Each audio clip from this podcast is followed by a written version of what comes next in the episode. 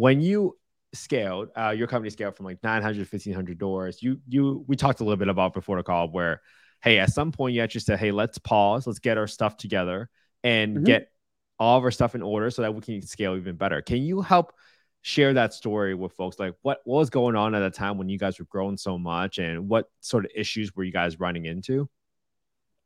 Yeah. So, um, it, and this was not an easy decision too. Like it took about three or four months of us just, I, I, for lack of a better word, honestly pleading with the fund managers of just please stop buying houses. You know, they just they kept buying. So to, to explain a little bit of the context, so funds again, one of the reasons why funds are, are not the best reason for everybody is once you take the capital, you now have a ticking time bomb, or not ticking mm-hmm. time bomb, but you, a clock is now running against you. The second you take that money, you are you now have to deploy that because you know I'm trying to make this really generous without making this a thing all about fun. So like there's a couple different reasons why, but basically as soon as you take that money, you have to either deploy it as rapidly as possible, or if you do take it actually into your bank account, you know, you're going to owe fees on that money and you're owe a return on that investor money, whether you do, did anything with it or not. Mm-hmm. So they were under a very unique set of circumstances where they have to be buying houses, have to be getting that money out into real estate, acquiring assets, getting things fixed up, getting rent coming in. You know, they have to move very, very fast. And that's one of the reasons why I talk about, I say it's not for everybody. Like it is a very mm-hmm. high pressure thing, you know, and then plus also you're dealing with people's money. Like they were going after as well institutional money. So that's pension funds, that's teachers union, that's that's insurance companies. That's like this is people's retirement you're dealing with, you know, and that is a whole different level of pressure and stress and and an entirely different world. So he was under a tremendous amount of pressure, and I think it's very important to to open this because it's like you have to see it from his perspective before we can get into why it was so difficult. Because uh, everything always has two sides. So he was under a tremendous amount of pressure to, you know, he had your average, you could be somebody who's listening to this, you know, whether you knew it or not, your grandma or your mom or your friends' retirement may have been reliant on this guy performing and this guy buying houses in a timely fashion. So, anyway, um, so basically, we, it took us several months because let's say it's June 4th right now. Okay. Let's say he bought 100 houses on May 1st. There are varying conditions, and let's say, you know, 80 of them needed rehab, and we were only to get 50 of them done in the month of May. Well, it's now June 1st. Austin, here you go. Here's another hundred. Here's another. Here's another hundred houses. I know you still have 30 houses you haven't finished renovating and aren't tenanted and aren't ready, but you got another hundred. So now we're starting going to June with 130 houses, and let's say 100 of them need rehab, and then we're only to get again. Now we're only to get able to get 50 of them done. Now we're going into July with 60 houses needing renovation and another 100 on top of that. So it just it basically it dug us such a hole that it was really really hard to get out of. And as well the other challenge we were going through really too is that so at first, you know, as he was the fund manager, he was doing a very prudent thing where he had a couple of different property managers. He had like three he started out with. I came on, he was basically in the transition of, of cutting it down to two. And then, you know, six months later, he basically then at the end of it, we were the only property manager. So we were basically getting properties from other property management companies who who weren't doing their job for or probably were drowning just as much as we were and were having trouble keeping up with it all. So we were getting all of their properties. He was buying more properties on top of that. And then, you know, just a normal turnover of properties. So it was just a, a tsunami of looking back, it's like, holy moly. Um, man, this was a lot. Anyway, um, so yeah, it was just, wow. it was a very, it was basically that. It was just, we were getting more properties than we could possibly fix up. And we were working with probably a dozen different contractors.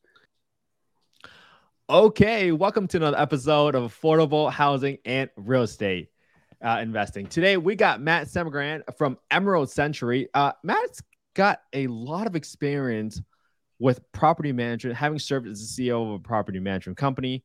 We are so excited to have him on today because one, he's going to be able to shed some light on what it takes to scale a property management company, but more importantly, he knows when to recognize, hey, when do you actually need to pause and get your systems and structure and processes in place before you keep on scaling. I think that's going to be a very, very important lesson for all of our listeners to listen to today and really pay attention to hearing no about his story. So, Matt, yeah, exactly. Matt, welcome to the show, man. So, just tell the listeners a little bit about yourself and how'd you got uh, involved in real estate investing, man. Well, Ken, thank you so much for having me. Uh, it's great to be here. Um, became highly recommended by a, good, a friend and who's the gentleman is becoming a partner of mine, Richard. Um, so if you guys haven't listened to that episode, find that in somewhere in, in, the show notes or hit up hey Kent, where's the episode with Richard? Matt said I can listen to it. He's probably maybe a bigger wealth of knowledge than I am. Um, but yeah, so I have a very unique background and kind of how I got into real estate. So um, as I'm sure as many listeners out there, I've been reading Bigger Pockets for so for context, I'm 29. Um, so I've been reading Bigger Pockets for the better part of a decade at this point. Um, and if you don't know what Bigger Pockets is, hit up Kent. He'll probably tell you his favorite favorite resources, the best articles to get started, and you are doing yourself a huge disservice. Um, and then also just make sure you listen to this too, this podcast here. Um, so basically, I, I set myself to a boarding school when I was 16, um, you know, and kind of realized college route wasn't for me. So I ended up becoming an international art dealer and a jet broker, and then kind of was like, all right, well, you know, I, I really want to get to the entrepreneurial route. Um, and so eventually started a house cleaning company with my girlfriend. And so we kind of then scaled into janitorial. We did an M&A transaction. We bought a carpet cleaning company and, and things like that. So I came from a boring, what I call boring but profitable businesses. You know, these aren't the sexy businesses. This is not, we're not getting backed by it. We're not going to the Y Combinator. We're not getting backed by a VC fund or anything like that, as much as I'd love to be. And in a previous life, I would have loved to. Um, but it's just, it's not the, the way my life should played out. Um, so all along, I'm, I'm reading bigger pockets. I'm like, I want to get in real estate. I want to get in real estate. I want to get in real estate. I don't know contractors. I don't have relationships. I don't know how to do all these things. And all my money and time was being consumed by scaling my own companies. So um, anyway, and then eventually we had a we had me and a partner um, made, invested into a house cleaning company. The investment kind of went sideways on us, and when it all after it all kind of you know shook out, I was like, hey man, I, I talked to my partner. His name was Austin. I was like, hey man, I'm really sorry that happened you know, I, I know you bought this, you bought this property management company, you know, let, let me come consult for you for a little bit. And just, so I, I kind of, I spent probably about a month or two just kind of showing up every day, helping him kind of get his, his, his head around everything for free. It was just as a favored him because I had a, an investment went bad. Um, and this was his first real company. I mean, he had, he'd been in property management for years and years and kind of dove right in and jumped in the deep end and bought, acquired a small company with like 400 doors. And wow. the time I actually started consulting for him, he was at 900 doors and in, eventually that role transitioned into me becoming the COO, COO of that company. Wow. And in that time frame, it was about a little over a year, I'd say about a year and a half. We went from about 900 doors under management to 1,500. And this was purely single family. So you, for anybody who knows multifamily, it's like, oh, that's not a big deal. Just, you know, you acquire two, or three apartment buildings, you hire four or five people, and you're good to go. You know, that was not the way we went. Um, and it was largely backed by a real estate fund. Um, so that gave me a very unique perspective. And in the, when I was doing this, um, you know, because we were growing so rapidly, I was I didn't have any construction management experience, so I, I, I tried to stay out of that part. I tried to stay more of like hiring and infrastructure, scaling, mm-hmm. and just you know uh, HR and things like that. Uh, things I actually knew and that could translate over into because it's applicable to any business. Um, but you know, as time went on, like we were just going so rapidly, and it was pretty much all my partners um, and to do everything. So I, I started getting a little bit into the construction management. I started meeting the contractors and kind of really got to feel out who everybody was and which were the good ones, which were the bad ones, and you know all this other fun stuff. So uh, eventually, that fund brought their management in house, and then my partner and I have been talking for months and months about wanting to start getting become real estate investors ourselves. So like, all right, this is my opportunity. So he found the deal. I found a found a lender, and we dove into it and then uh, this was November of 2021, 20, sorry, 2022. So like six, 7 mm-hmm. months ago. Um, and then you know after that, a couple months, couple weeks later, we closed on our second flip, and then about a month or two later, after that, we closed on our third flip. So we had three flips running. Um, unfortunately, they would have been a little bit faster, but we had title issues, which is a whole fun thing. um, so for any new investors out there, you, you, just because you get a property under contract, be prepared for something to go wrong with title. Like that's just I think that's just the easiest way to describe it. We can get into the details later. Anyway, so we ended up selling two of the properties, and we're wrapping up the third flip right now. And I again, I have a very unique perspective even on getting into the real estate world. I'm not the most experienced operator or the real estate investor out there, mm-hmm. um, but now here I am. I am in the process of finalizing a real estate fund. So that's what Emerald Century Capital is. Uh, we are a real estate fund. We're gonna we're trying to raise about a million dollars for our first fund, and you know we're basically going to apply the strategy and we have a pretty unique way we're doing it. Uh, one of the partners I'm bringing on for that and um, has introduced a very creative strategy for us about how we do the real estate. And you know, fund two could be 10 million, and just kind of it, it kind of goes from there. So um, I'm sure a lot of listeners are like, well, how are you going to do that? So really, my I guess my my first nugget of wisdom for everybody is surround yourself with people who are smarter and more experienced than you are mm-hmm. and figure out what you're good at and how you could add value to them and then build a build so you build a team that, that that's my biggest that's how i've done everything i've ever done is i just talk to random people and i build teams and get them excited about what i'm doing and try to recruit them for my projects so anyway, wow that was Man, a really long that... background but it, it's so it, it it has so many twists and turns and it's not just like oh you know i had a job and i bought a property and i just scaled from there like almost every single person I've ever listened to is like, I always wanted to. I went and bought my first property. I, I, just I just bit the bullet. I jumped in. I took action, and then they just scaled. It was like, no, I read Bigger Pockets for a decade. I bought I don't know how many books and courses and different things learning about real estate, and just never did because time and it was I didn't have the time or the money. It was just you know, so it was a very different way to get into it. So anyway. Yeah, but you, you I mean, there's a lot of things to unpack here, right? And let me take it step by step. Right, you had a cleaning company, you also had an investment that went sideways, but then you you carried that experience forward, Matt, and you shared with folks like, "Hey, I know this went sideways, but let me come in here and help you do some consulting.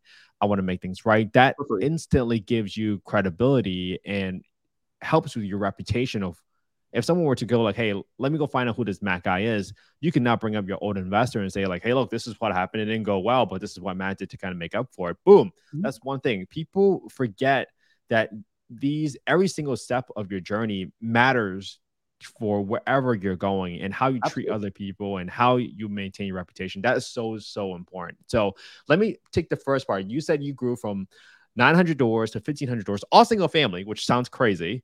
Uh, but it was backed by a real affordable. estate fund, affordable.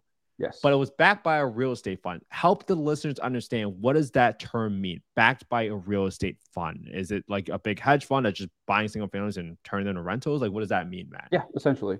Um, well, so it was I'd say it's about 80% that. Um, mm. so at least for our company, we had basically, you know, the fund and we had what we called our, our private investors. So they were just like you and I, we own one, two, four, a dozen houses.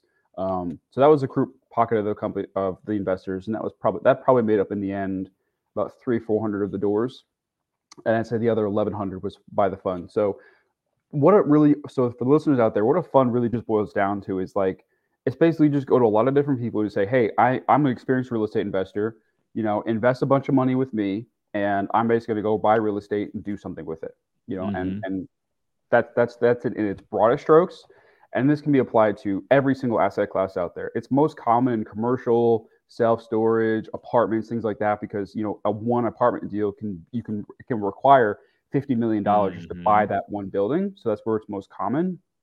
Uh, but this gentleman, he had discovered that there was a major affordable housing crisis. So he had go he had a lot of experience on Wall Street and had actually done had a fund previously in self storage. So he was like, well, hey, you know, for this next fund, I, I want to help the community. So he raised hundreds of millions of dollars. Wow. Um, and was basically going in and buying up not so nice houses in the rougher parts of town in CD mm-hmm. class neighborhoods. He was going in and buying up these distressed homes and saying, "Look, we're not just gonna we're not just gonna put some paint on this and call it good." You know, his mission really was to just like basically be the anti slumlord, and it was really mm-hmm. awesome. And so he, would, you know, and but it was a double-edged sword because he was buying because he raised so much money he was having to buy so many houses just to deploy mm. it all mm. and a lot of the houses he was buying you know they the previous owners had not taken care of these for a very long time so the construction projects were were very large and required us to have a lot of real estate investors so um but yeah so i think that's in the simplest form that's really what it was and i think for the listeners that are out there right now i think some of the more common questions we get from newer investors like hey how do i structure this? How do i raise capital? How do i partner with somebody? How do i make it fair? People always ask about the, the sense like how do i structure it? And part of that mm-hmm. comes from like hey do i create an llc for every single property? Blah blah blah. And i mean i've ran into that issue myself where i'm like hey it doesn't, it's not really scalable if i try to create one llc to buy every every single property. Just the administrative fees might kill you.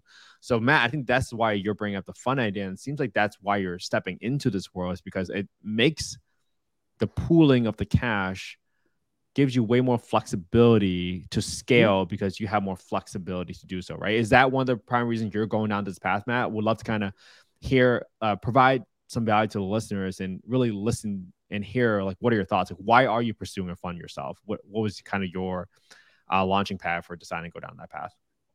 Um, the simplest answer is because I had a guy tell me he had six hundred thousand dollars he wants to invest with me, and he doesn't and he doesn't want to deal with the day to day stuff.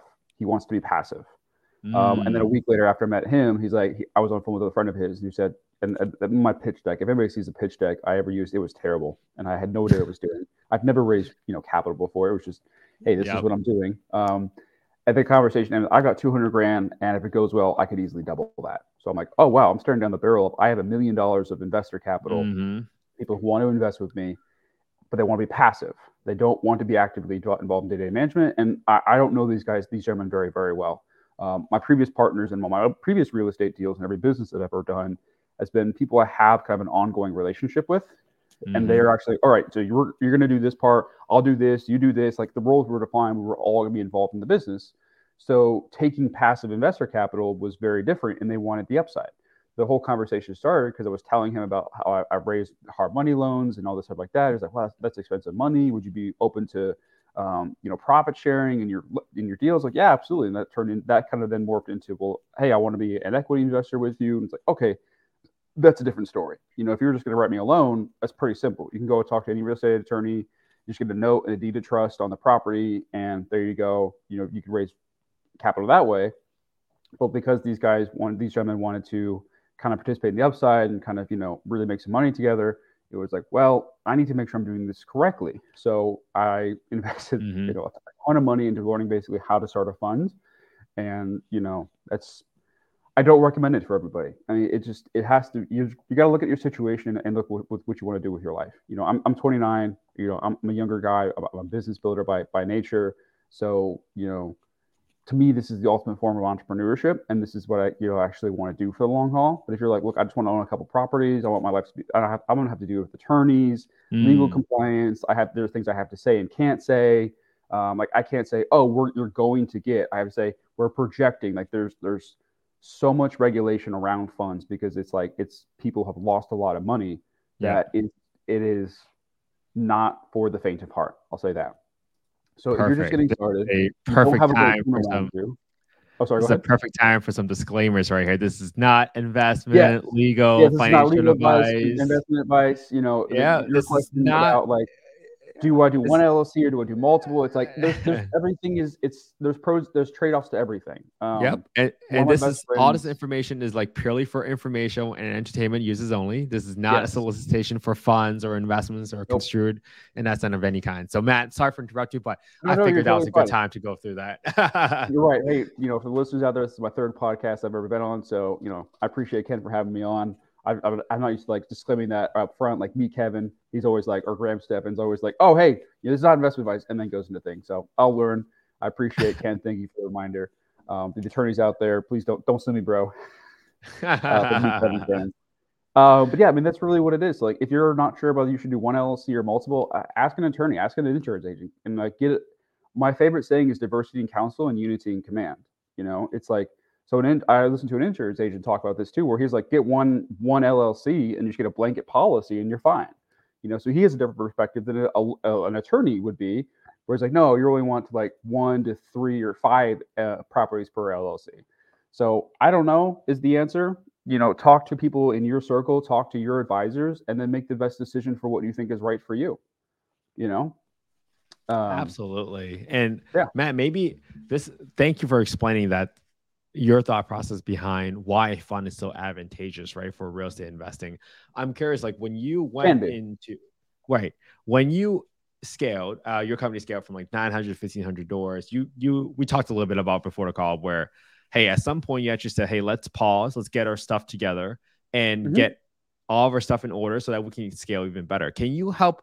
share that story with folks like what, what was going on at the time when you guys were growing so much and what sort of issues were you guys running into yeah so um it, and this was not an easy decision too like it took about three or four months of us just I, I, for lack of a better word honestly pleading with the fund managers of just please stop buying houses you know they just they kept buying so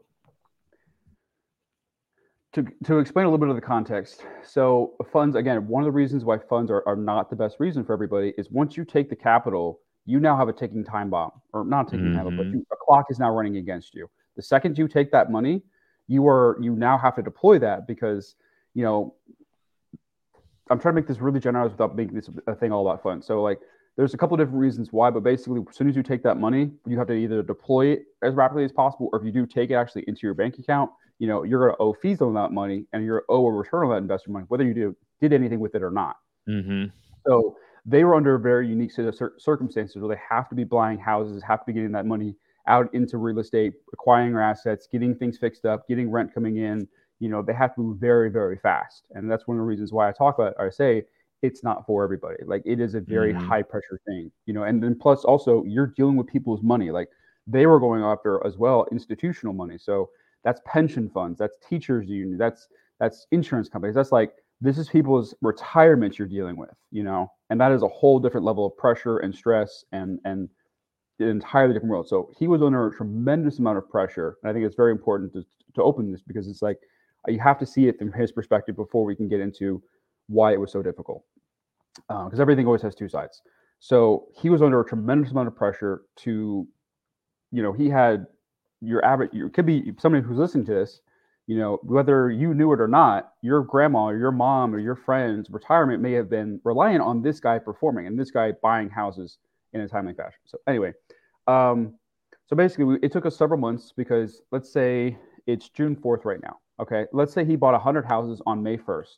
There were varying conditions, and let's say you know 80 of them needed rehab, and we were only to get 50 of them done in the month of May. Well, it's now June 1st. Austin, here you go. Here's another hundred. Here's another. Here's another hundred houses. I know you still have 30 houses you haven't finished renovating and aren't tenanted and aren't ready, but you got another hundred. So now we're starting going to June with 130 houses. And let's say 100 of them need rehab, and then we're only to get again. Now we're only to get able to get 50 of them done. Now we're going into July with 60 houses needing renovation and another 100 on top of that. So it just it basically it dug us such a hole that it was really really hard to get out of. And as well, the other challenge we were going through really too is that so at first, you know, as he was the fund manager, he was doing a very prudent thing where he had a couple of different property managers. He had like three he started out with. I came on, he was basically in the transition of, of cutting it down to two. And then, you know, six months later, he basically then at the end of it, we were the only property manager. So we were basically getting properties from other property management companies who who weren't doing their job for or probably were drowning just as much as we were and were having trouble keeping up with it all. So we were getting all of their properties. He was buying more properties on top of that. And then, you know, just a normal turnover of properties. So it was just a, a tsunami of looking back, it's like, holy moly. Um, man, this was a lot. Anyway, um, so yeah, it was just, wow. it was a very, it was basically that. It was just, we were getting more properties than we could possibly fix up. And we were working with probably a dozen different contractors, you know, yeah, of, of and, and, and Matt, I'm gonna let you keep going, but I'm gonna pause really quick just so the listeners are following us because you said a really good point earlier about there are pros and cons to everything, right? Every sort of yes. strategy. And with being a fund manager, what you were talking about, sometimes like one example so the listeners can resonate a little bit is like there's something called a preferred return. And in a mm-hmm. preferred mm-hmm. return situation, that means those returns get paid out to your investors. Usually you offer that as a fund manager because you want to entice people to invest. You're like, oh, I get some upside first before we do like any sort of splits. Yeah. So let's just say there's a 12% preferred return, which means when the moment someone gives you money, you are owing them 1% every single month, assuming it's a 12% preferred return, 12 divided right. by 12 months. So that's why Matt was talking about how the fund manager is under tremendous pressure to deploy this capital as fast as possible because that ticking time bomb that's basically you are owing 1% on this money regardless of whatever you do with it so if you let it sit in the bank account you are going to lose 1% on that money before you even mm-hmm. did anything with it if you didn't do anything with it within that one month and yep. as Matt talked about, if you have a couple months to renovate properties and get things up and running, like that preferred return accrues. Like you don't mm-hmm. just get like, oh, this is going to wait until we get a property up. As soon as it comes to your bank account, it starts accruing. So I just want pause there and just make sure like the listeners were following uh, what you were saying there, Matt. And oh yeah, actually, if you don't mind, I'd actually like to pull on that string a little bit because that's only actually half the story. Mm, so yeah. So what Ken is what Ken is talking about is absolutely correct, and and the way the way I explain it in my in my in my pitch is like, look, we understand when we go when I go into an investor, I say, look, I understand you can put your money in the stock market. Yeah, there's volatility, but if you look over a long enough time horizon, 40, 50 years, you're going to see about seven to 10% return on your money. So, and it's liquid, you always pull your money out, et cetera, et cetera. So I say, look, in understanding that compens, uh, understanding for that risk, we're going to give you the first 8, 10, 11, 12%. Every fund manager is different. That's the great thing about funds is you can make it whatever you want. Um, so that first 8 to 12% we get is going to you, the investor. And that's, and so Ken was actually said is absolutely correct, but it's actually, that's only half the coin. The other half is you know, in those months, me as the fund manager, I'm hiring, I, I got to pay myself. I have insurance. I have, you know, various softwares. I have employees I got to manage. I have tons of other expenses. I'm not making any money on because it's like the first yes. 12% the fund makes goes back to the investors before I see a cent.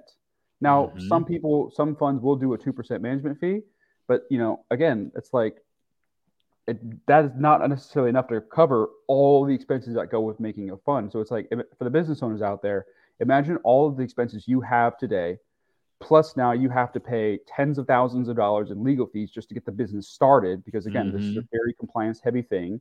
Now you have required financial audits. You have extra legal expenses. Again, everything you're doing has to be done legally. So you have additional overhead that you're not even getting. You're paying for all of that before you make a cent. So you have to like, so if a normal business has to get a 12% return before they actually start profitable, a fund has to get like a 15 to 20% return before they actually start getting anything. And then of that return that's above the pref, you only get a slice of that. Most mm-hmm. common funds are going to be an 80 20 split. So it's like even once we clear that first 12%, everything above that, 80% of that money is then going back to the investors. Because again, it's their capital risk. It's like they need to see, they need to be compensated for the risk they're taking. So the the numbers for fund managers can be extremely burdensome, can be extremely stressful, and that's why I don't recommend it for everybody.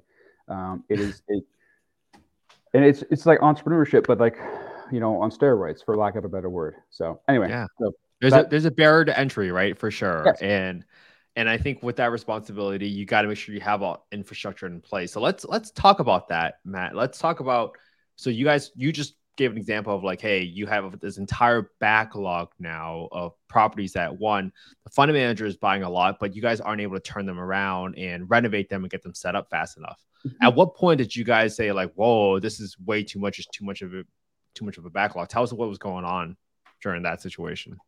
Um, man, it's also been a couple years, so I'm going to do my best to recall. And I, I kind of stepped into the middle of it too, where um, it was we're already kind of going on. So um, I'm gonna try. I'm gonna try to like make this as general as possible because I mean, some people out there. I mean, this the other thing is too. I want to I want to remind the listeners. I think Ken made a good point in this too when we were talking in the pre-show.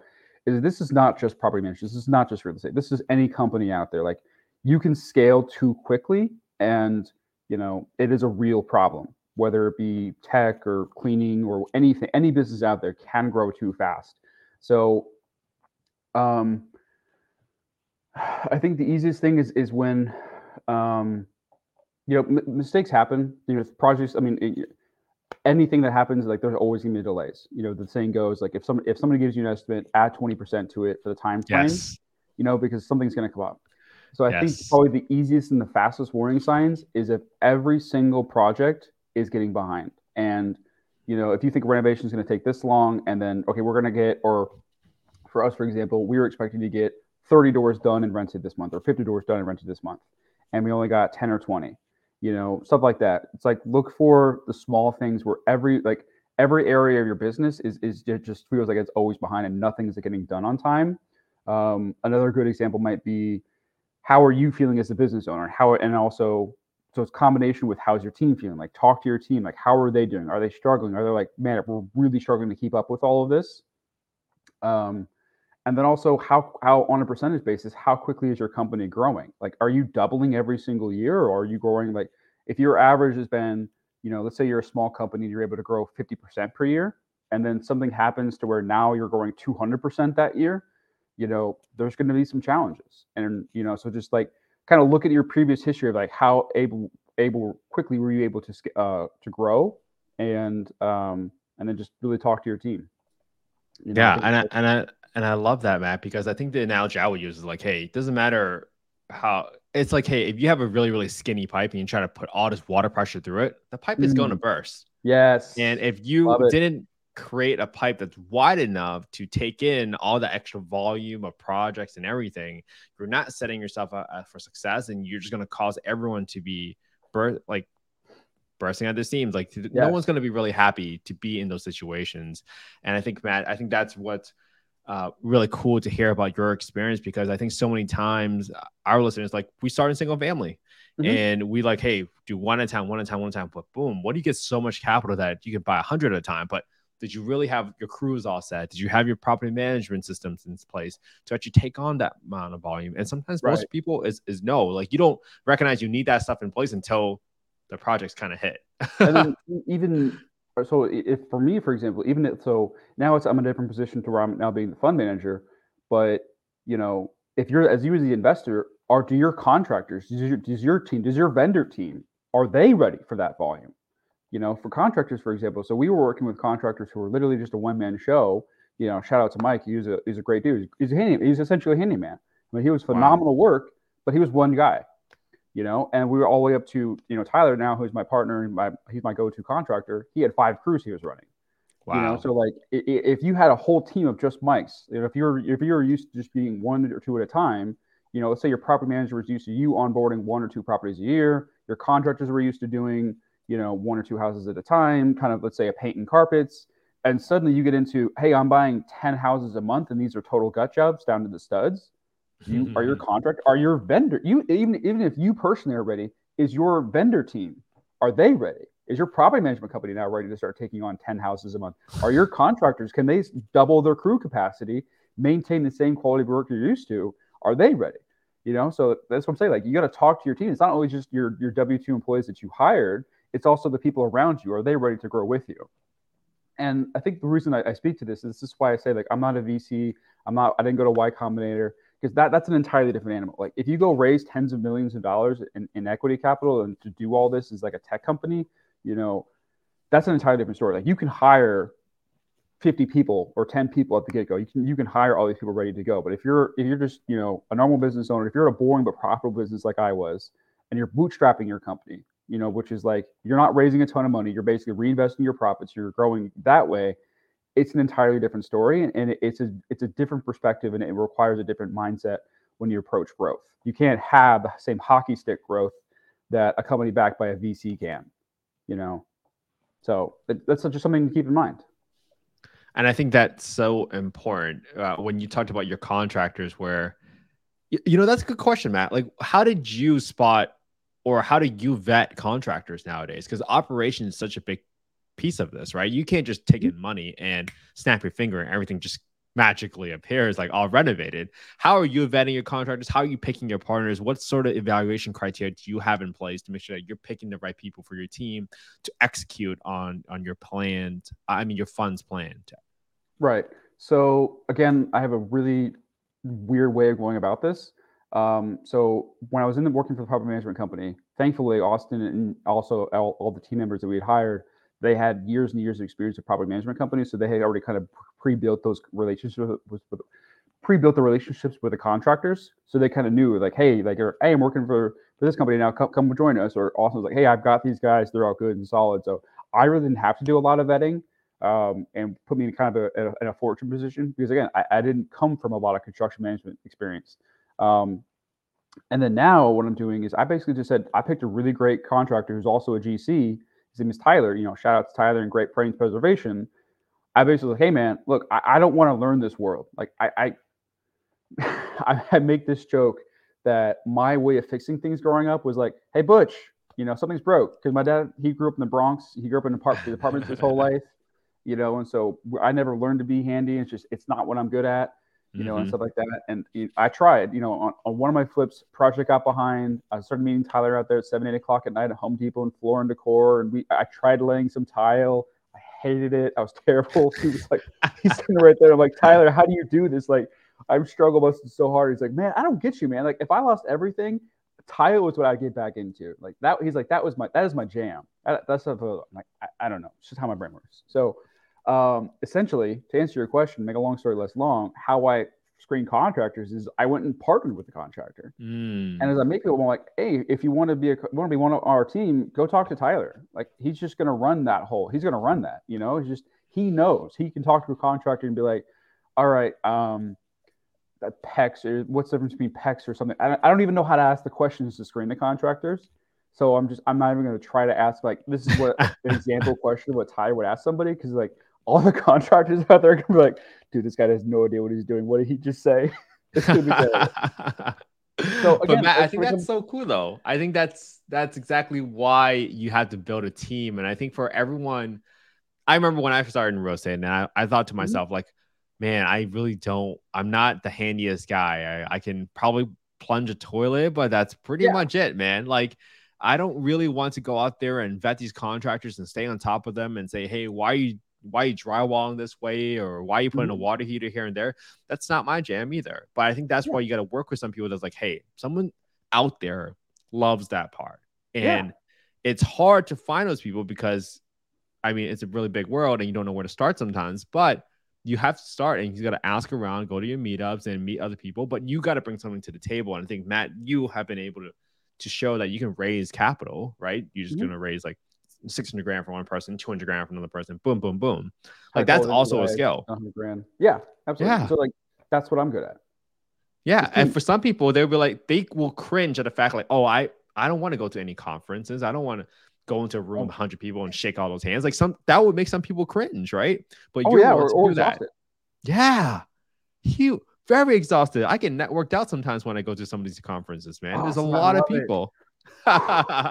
I, I so yeah, Ken. I think you're you're 100 percent spot on. So I interrupt, but no, it, it, guys, listen to Kent. Exactly what he just said. You know, you have to look inward. You have to look at yourself, and also look at your experience. Like like he was just saying, you know, even even if you enjoy, even if I enjoy being a contractor, I I've done it probably three days maybe in the total time I've done fixing things. If you add up all the time I've ever fixed things in my entire life, I probably spent three days cumulatively. Con- mm. Tyler, Tyler, my partner, he's been a contractor his whole life. All his family is, is contractor. His dad is a contractor. He said his brother owns a framing company. His cousin owns a concrete company. Like his entire network and sphere of influence are all contractors. You know, I'm not. I I, I could learn and uh, be okay at it, but like it's just not what I specialize in. But like you, it's it's funny. My girlfriend Amanda is always like, "Man, I'm exhausted listening to you on the phone all day." you know, I'm, I'm loving. It. I'm an extrovert. Like I am super energized by getting by talking to people. So I think one of the, I guess one of the, again one of the nuggets for the re- listeners out there, go take the Big Five personality test. See where you are. See first off, see where you lie on the extroversion introversion scale. You know, and a really good list tip for that is like when you go to a meetup. Let's say it on a random Tuesday or Wednesday go to a meetup. It'll be in the evenings. You're gonna be a little tired from work, and when you leave that meeting, on the drive home, notice how do you feel? Are you uh, like are you energized? Are you super wired up? Because like, oh, I just talked to like ten people, and I spent a couple hours socializing. I'm just like, oh, this is so great. I wonder who wants to go to get some drinks now because it's like ten o'clock at night on a Tuesday, and I'm like, I don't want to go to sleep because I'm so excited from talking to people. Or you're like, oh my god, please just get me home. I'm so freaking exhausted. Why did I have to talk to so many people? I just want to go home and read a book or watch Netflix and just shut the world out. You know, that is a super, that's a really, that's the easiest barometer for are you introverted or extroverted? And even if you're introverted, like you're just like, if you're the latter where like, I just want to go home and hide from people, you can, you can be outgoing. That's another big thing I see people keep getting confused. It's like, yeah, but I, I can talk to people. It's like, yeah, that's fine. I get you can you can even if you're introverted, you can learn to be outgoing. You can learn to be bubbly when you're there in person.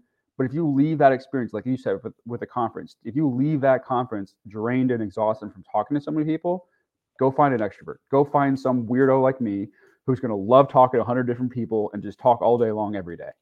You know? Sorry, yeah, I didn't know. I, think, I just I think that, that no, so that's, key though.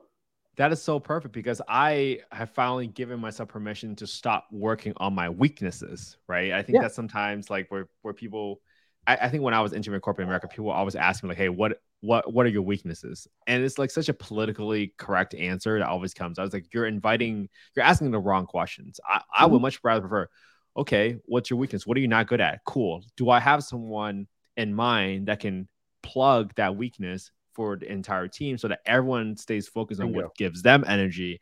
And that's how you get a team of A players at all of their own positions, right? It's just like Bingo. playing baseball. Not everyone's going to be a catcher. Not everyone's going to be a pitcher. Not everyone's going to be the best hitter. But if everybody is, you're getting A plays at every single position. That's how you create a championship team. So Oh, I so absolutely, I absolutely love that. And Matt, maybe this is a good time for us to like. you- So your your background is like just incredible, man. You've done so many different things. That's a and nugget you've done property management listeners. company. Sorry, Um, seriously, listeners, go back and listen to that. What Kent, what Kent just said, drill that into your head because that is a hundred. What Kent just said is a hundred percent right. Like, figure out what you're good at and go get partners who are good at what you're weak at, and make sure what you're good at is where they're weak at. You know, Correct. So listen to that clip from Kent. Clip, you need to like sound bet that and put that on TikTok and everything because that's fantastic. Anyway. no, I love that. My background- Well, yeah, Matt. Well, I'm trying to understand, like, hey, what kind of mistakes have you made in your investment journey? Because I think this is where, this is like where people get the millions and millions of dollars of value from. It's like, hey, Mhm. if I have learned from Matt's mistakes, wherever that it is um, in your investment journey, like, why did your punches go go go south or sideways, or what type of issues have you faced when when you were part of a scaling operation? I think the listeners would just be interested in hearing, like, hey, what mistakes have you made, and what would you give them in terms of tactical advice that they can implement to avoid those mistakes? How much time do we have? Oh, dude, we got 30 minutes at the minimum. I can stay on Um, for you, man. Yeah, because I mean, like, I for me at least, like, I'm, I, I love things like you know uh, Lex Fridman, Joe Rogan. I love guys like that, where like it's it's long podcasts because they can really go down the rabbit hole. And I'm also just I, I come across also for the listeners out there, if you're listening to any other podcast, um, I'm sorry if I come across as very verbose. Um, I, I don't mean to. It's just like, especially like especially for something like this, where like if somebody's kind of newer in the industry and they want to understand what, or I, I don't want to say, hey, this is what I'm doing. I want people to say, okay, this is what I'm doing, and like here's why I do what I'm doing. Here's Mhm. the here's the it's it's I'm explaining the way why I think about the way I the things I think about because I'm always looking for like what Kent was just saying. Like I'm looking for either good nuggets to pull out, or I'm honestly looking for Kent to just be like Matt, you're you're a complete idiot. Here's why. You're you, you said these like five points. You're wrong on point two, three, and four. You know, I so that's if I come across as verbose, when you meet me in person, you talk with me ever. That's just the way I operate. Um, I'm not a long, I'm not a short-winded person, and I'm not surface level. So I just I love of things like this because this is where now we're getting to the real meat. If I just said, oh, you know, if I just said something like, so here's my first easiest mistake. I paid a contractor before we actually officially own the property. That's a big no-no. You know, yeah. Got it. Yeah. So Wow. obviously that's mistake number one. Now, luck now, luckily it worked out, but oh, yeah, everything was fine. But so the reason I did that is because I was in a position where I was really struggling, and I just I had to get a property done. I I, I wanted to get these flips going. I was so eager. I was so excited, and just so like I got to start making some money in real estate. I've been wanting to do this for so long. I got to get this flip going. You know, oh, this is a title issue. It'll get fixed next week. It's not a big deal.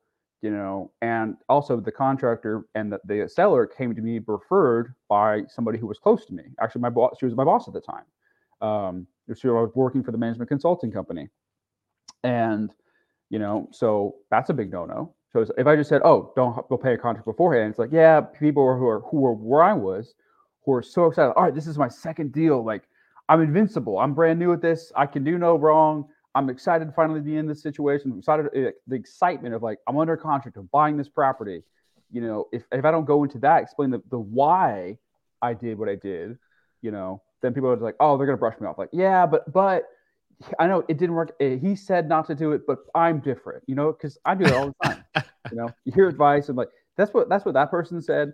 But here's why I'm different because I'm I'm this or I'm that. So anyway, um, I love that. You're like, this doesn't apply. People will say that all the time, like, oh, this doesn't apply to me. But I think what you said right there is so important where people get really emotional about the 1st Mhm. deal. I can't tell you how many times, like, hey, we have imposter syndrome, we have comparison issues. Like sometimes you're in these Facebook groups and you're comparing, like, oh wow, this person got their first deal in a week. Like, why am I not there? And you start beating yourself down, and then then you start compounding those mistakes because you are so eager to get that deal that you might accidentally, I don't know, fudge a number here or there on a spreadsheet to make the numbers work. And that is a Mhm. really, really, really bad idea because I see so many people buying deals now and I'm running the numbers on my own. I was like, that doesn't seem realistic. Like, how are you projecting that for renovations? How are you projecting that for revenue when the Right. comps don't support it?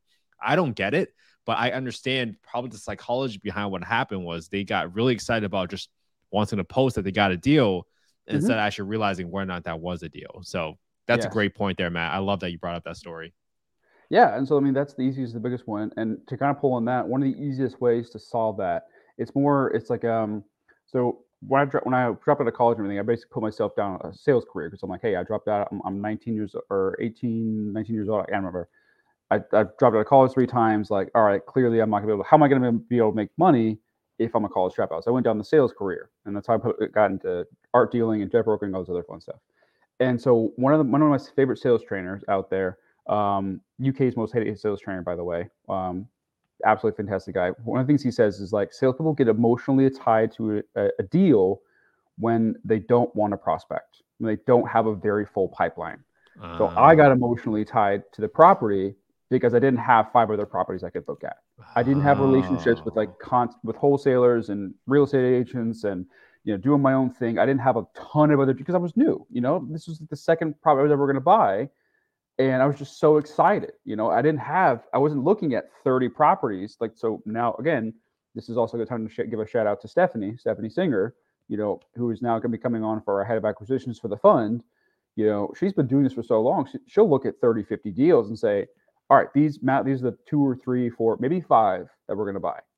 You know, she has that emotional discipline because she has so many. So for the listeners out there who are wanting to justify who are doing what what Kent what Kent is just saying, where it's like I'm getting excited, I'm I'm gonna make I'm gonna massage the numbers, um, you know, for the for the diplomat and me, we're, we're gonna massage the numbers to make this work, or we're gonna we're gonna we're gonna project everything to be very um, very aggressive. You know, we're we're not going to budget or plan conservatively. You know, that might be one of the reasons why. So if you find your for the so the, for the nugget for the listeners out there, this is this is what I'm, this is essentially what I'm trying to say. If you find yourself getting emotionally attached to an outcome, whether it be a sale you're making in your business, or whether it be a client you have right now, or a property you're looking at, you know whatever it is, it's probably because you don't have enough other alternatives out there. Wow, that is probably like the best gem I've heard about how to control your emotions, man. That just makes so much sense because if you don't have leads, you don't have a business, guys. Mm-hmm. And this is the perfect way to explain it. Of sometimes, like when you, like I met plenty of wholesalers, and sometimes I hear about a lot of people stop starting and stopping wholesaling because they get a lead and then try to follow up on that lead and they try to close on a lead. But then once they're trying to close on a lead, they forget to keep the pipeline going for generating more leads to build put it, them into the pipeline. Mm-hmm. And when you don't have a conveyor belt set up, like a like you mentioned, you have an acquisitions person, mm-hmm. genius, mm-hmm. because now you can have someone solely focus on that part of looking at deals, and then you can have more people fo- solely focus on turning these properties around. And now everybody again can play their positions and get you the best outcome for the fund as a whole. And that's what it really takes to kind of scale this. So great, great points exactly. there, Matt. Absolutely. That. So and that frees me up to have to suffer all the brain damage to deal with all the legal and the compliance and stuff like that. So again, like those again, it's just shout out to Stephanie. Like that's what I'm saying. Like I could go learn to how to how vet deals and how to screen and do due diligence and all that stuff like that, and look at crime data and look at neighborhood statistics and all that sort of stuff like that. And I could probably learn. I could probably be halfway decent at it. But why would I want to? And Stephanie's been doing this whole career, and she's like, I've been a realtor for I don't know how long and she's like, I have found my specialty, my niche is I'm a great acquisition specialist for funds. Like, so she has helped her, she's helped um, in 2021, she helped buy about 104 doors, buy, acquire, and also kind of coordinate the rehabs. And in 2022 wow. was 174 doors. And I was talking to her about it, and she's like, the 90 of those doors, or 100 of those 174 doors, happened in the first 90 days. And again, that phone was pretty smart. So I said, whoa, slow down, slow down. Let's get caught up. So deal flow is not her issue, her problem, and so she just knows how to vet them so quickly. So, you know, especially and for the wholesalers out there, if you got questions or you know, I've actually got some different lending programs I'm, I'm actually working for with lenders mm-hmm. on. If you got questions, you know, reach out to me and Kent. We could probably talk to you and, and help you in some capacity. But if you're wholesaling is a great way to get started, you know. And so if you're struggling, like what Kent just said, if you're like, I'm so attached to this homeowner, you know, go prospect go find more homeowners. Always be talking to more and more homeowners. You know, no matter what. Yeah, and I and I love this part because someone has to deal with other lawyers, like the SEC attorneys and all that stuff, the accountants and everything. There's a job Make for everybody. Get on time. Yeah, it's very important. You got to communicate to your investors, right? Absolutely. Yeah. And not, not only communicate to your investors, but you also got to show them how you're doing. Like, you know, Ken, if you gave me a hundred grand, and let's say this was in in May, in the next couple days, you're you're expecting some kind of report from me saying, all right, how, how are we doing? How many houses did you buy? What, what's our vacancy rate? Like just you know, a quick simple simple update. You know, I've I've talked to I've networked a lot of different fund managers, and I've talked to some who said like, look, I, even me as a fund manager, I've, I've become an, I've invested into other private funds, and there was one fund he invested in, and he didn't get his January report until June, so he had to wait six months just to know how one month happened. So that, that's a key component of this too, and and this this is also applicable even if you're not, even if you're not starting a fund. I do this with my lenders too. Like my, my, my lenders, I'll text them, hey, this is how here's some pictures, how things are going. Hey, we're about two weeks out from wrapping up. Hey, actually, just kidding, we're, we're adding a fourth bedroom now. You know, I'm keeping my lenders, even if they're not like technically investors with me, I'm keeping them in the loop. I'm making sure they know how their, their product is doing. So if you're just getting started and you're going to find a, a friend who's going to, you know, just do a private money loan for you, so you're giving them a note and a deed of trust, and it's just like I'm going to pay you 10% a year, and you're going to be my my my lender on this property. Keep them in the loop. Just you know, it doesn't have to be every single day because they don't want to be bogged down with the details. Just send them a photo. You know, when you got a big red kitchen's done, send them send them the photo. You know, just little things like that. People really appreciate communication. Oh man, I love that. And so Matt, I want to bring this conversation now to the affordable housing side because I, yes. I want to understand like you you ran such a big portfolio of affordable housing and you talked about sometimes you guys the, the fund bought some properties in like less than ideal neighborhoods i'm curious to mm-hmm. understand from you one what makes affordable housing investors successful because i think that's going to be really important because sometimes we just mm-hmm. hear about the stigma of like hey affordable housing just all low incomes the guns drugs and drama i'm trying to overcome that stigma and i'm really mm-hmm. trying to understand like hey what where did you guys see success investing in affordable housing what were the pros and cons sort of associated with affordable housing for you guys yeah, so um, I have a again a bit, bit unique perspective on this because the fund they were only Section Eight, like that's it. They, every single house they bought, they only wanted to put it on the Section 8 program. And so for the newer listeners out there, it's also sometimes known as the voucher program, uh, or it's, it's, the government guaranteed rent um, for a good majority of it. I've seen some tenants who literally their, their monthly payment for the rent for like a 12, 1300 month place is $10, is $20. So pretty good. And, you know, these people, they need, they need a, and they need a good quality place to live. And so um, first and foremost, if you're going down this route, please, please, please have the attitude of I you don't want anybody to be able to know the difference between whether it's a voucher section 8 affordable property or a market property. Don't be a slumlord. I'm just gonna, I'm gonna put that out first. Love um, that. You know, because that, that was again that was the fund manager's goal. He's like, I don't want people to know the difference. I don't want I want people I want people to go to a neighborhood and not know and I'm say, oh, that's that's the that's the section eight house. Because that's the first problem. It's like that gets such a stigma oh, that's how these things end up. And I don't know how and why, because you know, it, at least from my perspective, um, you know, Section Eight inspectors are usually really good about pointing stuff out, and um, you know, so anyway, so what makes them uh, successful? Um, well, I think first off, don't be a slumlord. that's a good way, you know, because I mean, honestly, like. It, I kind of say it tongue in cheek, but I'm also like mostly serious because like almost any city has a huge backlog of of people waiting of people who have, I've been approved for a Section Eight voucher. I'm waiting for a house to open up. You know, so if you can find, if you're able to deal with the bureaucracy, which some of it is, but some of it is also because they're trying to keep the house safe, and you know, um, I mean, you'll you'll never have a problem finding tenants. You know, so that's one of the things. Um, one of the other kind of tactical things. Um, it, it's you, you got to think about this really. Uh, so for us personally, we found that not including utilities in the rent is is a key thing. You know, and now if you have rain collectors and solar panels and things like that, you maybe it'll offer you know have you include utilities because it does give you a nice little bump in rent. But for us at least, you know, we wanted to make sure that the the tenants were or the our residents, sorry, was responsible. They had some, some skin in the game. So we said, hey, we will work with voucher programs will cover the rent and the utilities is on the individual resident. Otherwise, you know, the easy example we give is like if your toilet's leaking, your sink is leaking, but you're not paying the water bill, who cares? You're just going to let it go for six months because it's no skin on your, it's no, you know, nothing to you. Like you're not paying the bill. So, you know, and also it helps also, you know, teach people also good financial management because the hope is yes. they're going to move up into the world. So lots of different reasons why, but that was one of the tactics we learned. Don't pay for utilities. Um, of course, there's exceptions. Um, Let's see. Um, download the forms. uh, a lot of the next thing I would think would make people, at least if you're going in the Section 8 world, because that, that's what I'm going to speak to, because that's the affordable housing space I know and understand. Um, get familiar with what the standards are ahead of time, because uh, a lot of this stuff is public information. Like uh, HUD, um, the Housing Urban, the Department of Housing and Urban Development, uh, which is kind of the federal program that regulates all this. They make these forms available about all the things that they're going to specify that this is what needs to happen to pass an inspection. Now, some of it can be really kind of, I'm going to say silly. I'm just, it, just kind of is what it is. Um, so, like on an example, we have a toilet, and you, if, if for, for listeners out there, imagine you're looking at your toilet right now. Hopefully, it's clean. Um, and the screws that keep it in screwed into the floor, then you know there's a little cap on there. So if you uh, if you guys have cats, I'm sure they're always knocking it off and, and playing with it. But if that cap's not there, they can they can fail an inspection for you because it has every single safety item has to pass the inspection before they allow a tenant to move in. Now that was kind of one of the silly ones.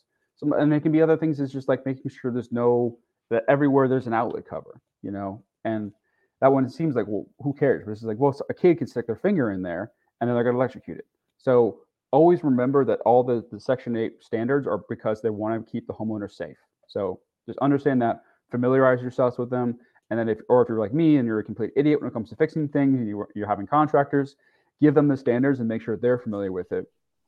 Or try to find like guys like my partner Tyler, who's like, we were basically brought in by other funds to make sure, like we know we not only do they know what all these Section 8 standards are, and mm-hmm. they fixed they were brought in by other funds to make sure that their houses would pass. But he was like, I just fix every single house I touch is fixed to the Section 8 standards, regardless of whether it's going on the program or not because again it's just about it's about safety you know? They want to make sure nobody's going to get hurt in, in, the place. And it can be things like you know making sure your, your windows don't have your glass doesn't have cracks in it there's outlet covers no live wires it, it's pretty simple stuff so. Yeah and some of this stuff is like common sense too right? Matt it's like mm-hmm. hey yeah it not only are you putting an outlet cover there so a kid doesn't stick your finger in there but that also helps prevent a lawsuit from you being sued as a landlord. It's actually advantageous from that perspective. So I. I loved your gems about not including utilities because that's a really good perspective you had there. How about uh, screening property uh, tenants or prospective tenants? Did you guys have like specific policies and procedures in place that allowed you to weed out uh, sort of bad bad apples from the bunch? Yeah. So. Um you know, I'll, again, a shout out to my partner Austin because he had a really cool perspective on this. Like, obviously, we, we pulled credit reports, background checks, all things like that. Um, you know, we made sure you didn't have a criminal history. I know that there are some programs out there who will work with people who are sex offenders or, or violent people and stuff like that. And I'm really glad they're out there. It just it wasn't for us because again we were having to do so many, and we didn't have the support systems in place to kind of make sure that things were going right. So for us, is we want to make sure it was a clean background check um, credit report because you know they were the utilities and they did most often it was a couple hundred dollars was what their their uh, tenant portion was or the, the copay I guess you could think of it as. So we wanted to make sure that we were going to be able to collect that on time. And in the credit report, this is kind of a tip for all the property managers out there. Um, don't be super worried about medical bills. There, there's a lot of people out there who have really bad credit because they haven't because they got sick or they got injured and went in the hospital, and you know they fell behind on that so we would basically look for are they paying their car? Are they paying, you know, um, that was a big one. So you don't pay your, at least again, depends on where you live. For us in the Midwest, if you don't have a car, you're gonna have a hard time getting a job, which just means you're gonna fall behind on rent and, you know, things like that. So we made sure that was in order, make sure like the utilities always were in order, you know, make sure those were always paid on time and um, things like that. But if you were behind on a credit card or medical bills, we, we, we kind of, we, we looked at that as like, okay, yeah, that's probably fine. Um, we also made sure that they, they weren't in any lawsuits with landlords. You know, it just, again, that was one of the things we looked at. Um, we were mindful of. We want to see, okay, is it, oh, no evictions too. You know, that was the big thing. It's no, no evictions on the rec, on the history. Again, I, I, know there's a lot of landlords out there who are people listening to this, like, I want to help those people. And that's, that's fantastic. You know, and I applaud you wanting to do that. I just wasn't in this situation because, again, the volume of homes we were having to do, we couldn't be as accommodating with people with with unique circumstances as you know as ethical as I would have liked to be. You know, but again, you have, you have to find that line for yourself somewhere, and those are the easy ones. So basically, clean criminal history, um, not behind on car rent, um, and making sure all utilities were paid, and then just making sure there's no evictions within you know some five to seven years. Something like that. Yeah, and I, and I love this part because Matt, I think you highlighted very well that hey, just because it is an affordable housing rental, it doesn't mean that you can't set your own standards. Now that has to be Mm-hmm. uniformly applied across all your tenant base or all your applicants base, so it's not discriminatory. Yeah. But you, it's up to you to decide what your criteria is because the the housing authority or Section Eight is not going to force a tenant upon you. You still have Mm-hmm. to do the screening of the tenants. It's just like running a business, right? You got to provide a great product, but you also Mm-hmm. have to qualify your leads so you're not burning your time on just people that aren't going to be great customers, right? It's just that's just natural course of business. People sometimes confuse real estate investing with like a hobby, but it's really a business. You got to provide a great product, like you what you were saying, Matt. It's like you got to put out a home that people are gonna be proud of to be living there. That it's gonna give them dignity for like, hey, this is Mhm. my house and I'm really proud of where I live, so that they don't feel less than versus other people. So this is awesome, man. I love the gems that you had, Matt. I'm really interested to hear your perspective. I'm like, hey, on a larger picture perspective, why do you think affordable housing, uh, particularly the lack of supply of affordable housing, is so hard to solve for? And what would you recommend as like some of the actions that you know this generation can take? Yeah. And so also, uh, one thing I also want to kind of piggyback on to what, what Kent was Yeah. saying. So um, when for the other business owners out there, and we've all heard it, don't use the word quality. It's such a vague term. Like, what the heck, what the heck does that mean? So the things we say, again, feel free to steal this for your own marketing. We want to make sure our houses are safe and that are desirable. So those are the two standards we we fix everything up to. Um, as for the supply issue, um, I, I think one of the I mean, it, it depends on the perspective you're coming at it. Um, if you're, let's say, you're a developer, I think if you're doing the new build, new construction route, I think one of the issues is really it's just they're not as profitable. I'm just to say it and say what it is. Like, and it's not like a percentage basis. I mean, even if let's say that even if uh, so, a lot of the home builders report about a 30% ish gross margin. Um, you know, obviously, and I think somewhere the 10 or 15% net margin. So, um, I'm, I'm, you know, so for the new listeners out there, just in case somebody who's not super familiar, doesn't own a business and doesn't know what a gross margin is, it's like, um, let's say I, I take this can of Alani. All right, let's say this thing costs me three dollars to to produce. I if I have a thirty percent gross margin, I'm basically going to charge four dollars for this. So that's the easiest way of looking at it. Now, if you look at it as a percentage basis, if you're fix, if you're building a brand new house, going you're going to charge one hundred fifty thousand dollars for. You're probably you know somewhere in the 110 120ish range of cost so you're going to probably make about 20 to 30 percent 20 to 30 thousand dollars of profit that's pretty sweet but if you took that same plot of land the um, probably a little bit more materials and a little bit more time but you doubled the size and now you're charging let's say three four hundred thousand dollars for that house now i mean for let's say an extra two or three weeks or maybe an extra month of time an extra you know ten or twenty thousand dollars or fifty thousand dollars materials and things like that now your profit, if, if you're still able to maintain that same 30% profit, now your profit is what 50, 60, uh, 70, 80, 90, maybe $100,000 a profit. So I think that's really one of the bigger reasons. If you're if you're going through the hassle of developing land, you know, if you just go for if you sell a more expensive product, and this is business 101, you sell a more expensive product and you maintain the same margin, you're just going to make more money, you know? So that's one of the one of the big things. Um, and then I think the other thing is too, it's just um, some of it is inflationary. You know, I mean, the, the, it's it's such a multifaceted problem. It's it's it's hard to single out any one particular thing. Um, and some of it's too, you, people can just command the kind of rents they can. Um, and let's see. Um, people have this notion that you have to fix up the house with like to be absolutely like the class A Taj Mahal. I think that's part of it is too. Like I'm going to put in, you know, the, the nicest granite countertops. I'm going to spend, you know, forty thousand dollar on a renovation and like make the house like absolute primo because that, that's what desirable is. So, you know, finding that happy medium where it's like, does it look nice? And it doesn't have to be imported Italian marble. It could be just, you know, um, quartz or, or, or something else like that from your local that was found in the local mill. Like so, there there are, are corners. I don't say there's a there's a, a medium standard you can get to. I think is, but again, if you can do the Italian marble and you can do the more expensive things, you can charge again a premium. You can make more money. You know, for the same essentially the same amount of work. Um, so that's part of it. And uh, I think it also can be just. I mean, it, I mean, it depends on how far you want to get in the weeds. I mean, because we can even go down into like you know city planning and zoning you know if we want to get that far into things where it's like i've been a huge fan of like i've been really listening to a lot of like not just bikes Uh, there's a couple other urban planning channels where we have like these minimum lot sizes and things like that, where it's like, you know, and also you you um residential neighborhoods. Even though I'm mostly a single family guy, you know, most it's it's a, in most places in America, it's illegal to build anything other than a single family house. And, okay, well, what if I want to build a duplex? What if I want to build a triplex? What if I want to build a fourplex? So I'm gonna give a shout out to I think it's the Netherlands where this guy's from. You know, they're a lot more flexible. It's like you go down the neighborhood, you'll see some single family, some duplexes, some fourplexes. Like it's a lot more mixture of of houses. So they have just more supply. So I think cutting back regulations to or zoning requirements, but then you have to get into NIMBY, NIMBYism um, and things like that. And so that's a big problem. Um, I don't know. It, it so it, my point is, it's a very multifaceted problem. You know.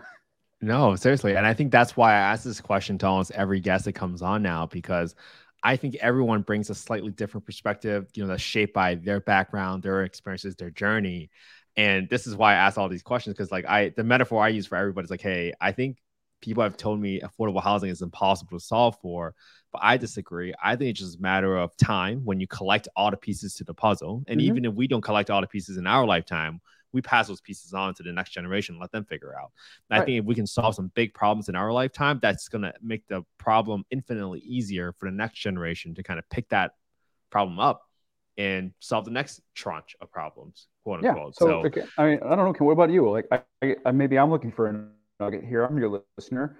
What What do you think is? You've probably talked to far more people uh, than I have. So, what are your favorite reasons, and, and how? What amalgamations of other people's reasons have you now made into your own reasons for why? Yeah. So I think for me so far, for what I've listened to so far, is like the number one is lack of supply. So not enough incentives for developers to really mm-hmm. take those projects on. And you mentioned that. So I love that mm-hmm. that's a pretty common one that people have brought up. And that's also has to do with the fact that there needs to I used to have worked at many organizations where people have been incentivized by incentives, for lack of better words, right? It's like how how do you get your sales guys to perform? You give them bonuses. You want developers to build more supply, you got to give them incentives, especially if they're dedicating or setting aside properties for like a set aside requirement where at least like you know a certain amount of units has to be dedicated for people making certain percentages of the average median income. Great you mentioned zoning, the bureaucracy, like that is a huge part of it because if you make things difficult, people yeah, people aren't people aren't gonna do all the hard work. People are if you understand you know, human nature, humans are naturally lazy, right? Eh, we everything we do is for the conservation of energy. Like there's a reason sometimes yeah. our brains zone out and we don't do things because our brain is trying to conserve energy. That's why when you create habits, you are able to not waste energy doing certain items. And that's why habit stacking is also really cool. But my point for bringing that up is you have to make things right easier. You have to make things more incentives. And then on top of that, you have to get over the stigma. And this is one of the biggest problems that I'm trying to solve right now is like, how do you get the awareness out there right now that most folks in affordable housing are not drug dealers, are not gang members. There mm-hmm. are good, hardworking people, just like my mom when she came over from China and she just didn't know English. These are great residents that are there. So if I can just get that stigma over, because I have met many people that says like, oh, affordable housing, Section Eight, right? Oh, so they're gonna tear, they're gonna like wreck the place, right? Like, or chances are higher of them wrecking mm-hmm. the place, and that is not true. And I think.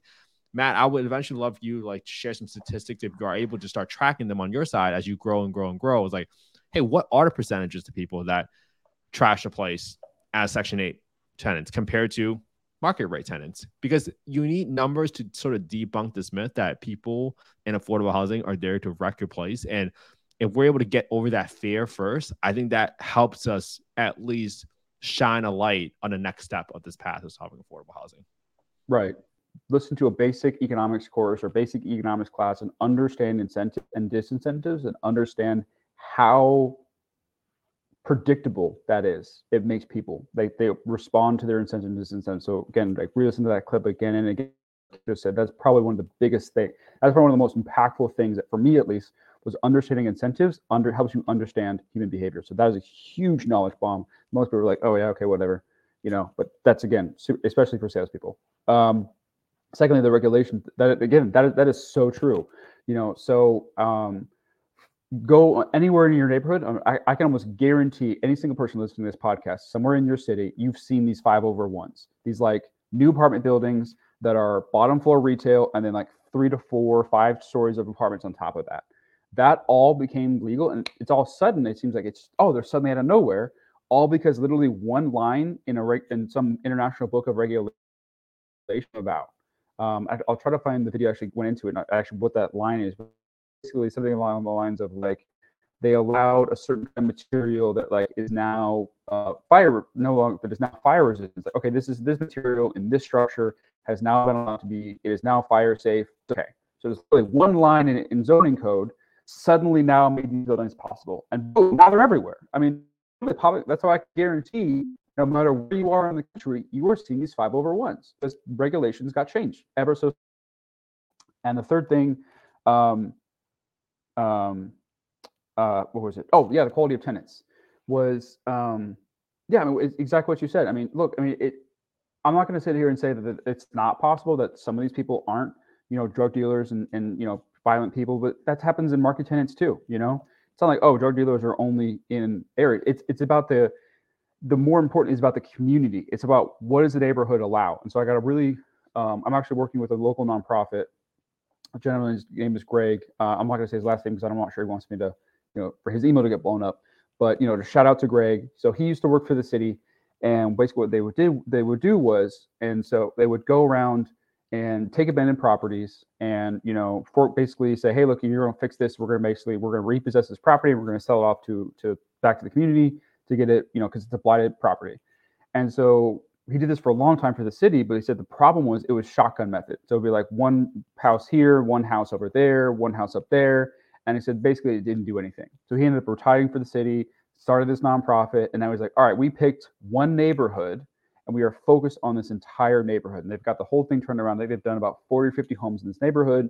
And, he, wow. and he's telling me he's telling me this over lunch one day. And I'm I'm not the best, best part.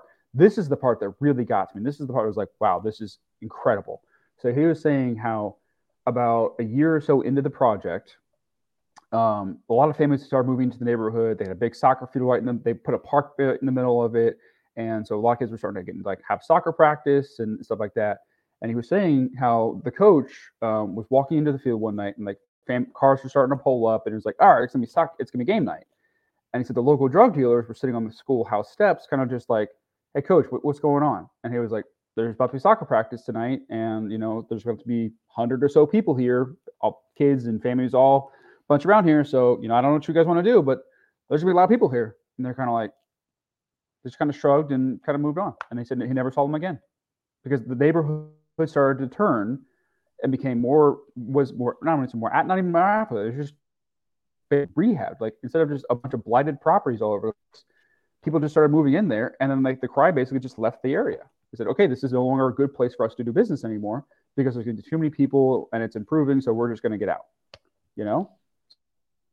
That is so and it's still cool, it's all man. that it's still yeah absolutely and these aren't these aren't this, this, these houses didn't get turned into McMansions you know they're all still lower income housing but because it's no longer it's now deemed to be a safe no longer blighted area you know the problems just kind of went away and I think people undervalue how important community is because yeah. it, it really takes a whole a whole group of people to it's take a, a stand and say we're gonna make we're gonna make this place better and yeah. that part that part is really created by the environment that you put in where now you put in nice parks where now you put in nice homes where people have dignity and pride and it's like hey if someone sees them taking care of their lawn or the front yard on that other house someone will say like you know what let me go let me go do my part and improve the community people under underestimate the impact of the environment and the community that it can have so matt i love that you just shared all those stories because it really solidifies like why we started this podcast and why this stuff is so important for us to talk about because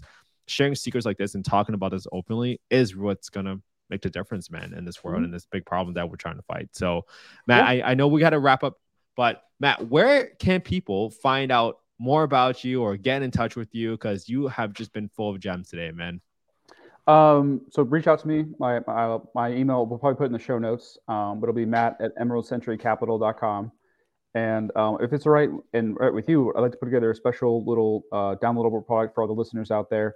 Um, it'll probably be like so. If you go on our website, you'll probably find like, hey, we got you know 10 or 20 questions to ask before buying a property. Um, but if it's start with you, I'd like to prepare a special report that's more like 100 questions. You know, little Yeah. extra nuggets of value for the listeners, people who are just getting started. And I know people are like, oh my god, 101 questions, that's a lot. So take a breath. It's okay. Some of these are repeatable questions you don't have to ask every single time. I mean, it goes into things you don't think about, like is there rent control in the area? Is the neighborhood area area pet friendly and things like that. So you know, a lot of I'd say about half of these questions are just more repeat questions. Like once you know the area, you don't have to ask every single time. But again, for newer investors out there who are like me and like I I want to get into it, but I don't have a way to. It's a good way to kind of break down that barrier and like, all right, make sure I'm asking all the questions I need to be asking. So um, we'll probably put the like emeraldcenturycapital.com forward slash I don't know affordable housing podcast or maybe forward slash Kent because or invest with Kent or something like that because you know, he's the he's the goat. Um, or put I don't know whatever the link is. It'll be in the show notes. I'll send it over to Kent. That way people have to listen to this. But you know, send, send me an email. And check out the link in, in the show notes. And whether you're brand new or you're wanting to invest millions of dollars with us, like, you know, reach out and I'll, I'll do the best I can to help guide you or, or you in that direction or tell you which podcast you need to listen, to by Kent that'll help solve your problems. So, Oh, dude, I love that, man. Hey, Matt, thank for uh, seriously, thank you for what you do. Seriously, without people like you, I would not never had the home I had growing up to. So, seriously, sincerely, thank you, thank you for what you do, and I can't wait to hear about your fun, your progress, and hopefully we'll get you guys back on the show at some point, man. This is Yeah, that'd be be really great. cool. Yeah, and, it. thank you for what you're doing. I, it's, I just want to give a shout out on a lot of listeners. Like, not a lot of people are dedicated to this affordable housing space, like specifically. And again, like, you know, think again, it's about the incentives that Kent was talking about. If you're building an apartment building, why not just do what a bunch of people are doing downtown, where you build these floor to ceiling 14 foot windows, and you can charge three, four thousand dollars a month of rent for one two bedroom place. You know, it's, you make more money. So, you know, Kent is really doing a public, I would say, a public service by spreading awareness and trying to help change this stigma. So, just really honestly, thank you for what you're doing, Kent. I really appreciate it. Thanks, man. Um, and people like you are just, you know, helping spread the awareness because I'm only one person and I can only do so much, but it takes a community. Like you said, it, It takes a village. So, It does, man. All right, thank you so much, guys, and Matt, thank you so much. And without further ado, we're out. bye, everybody.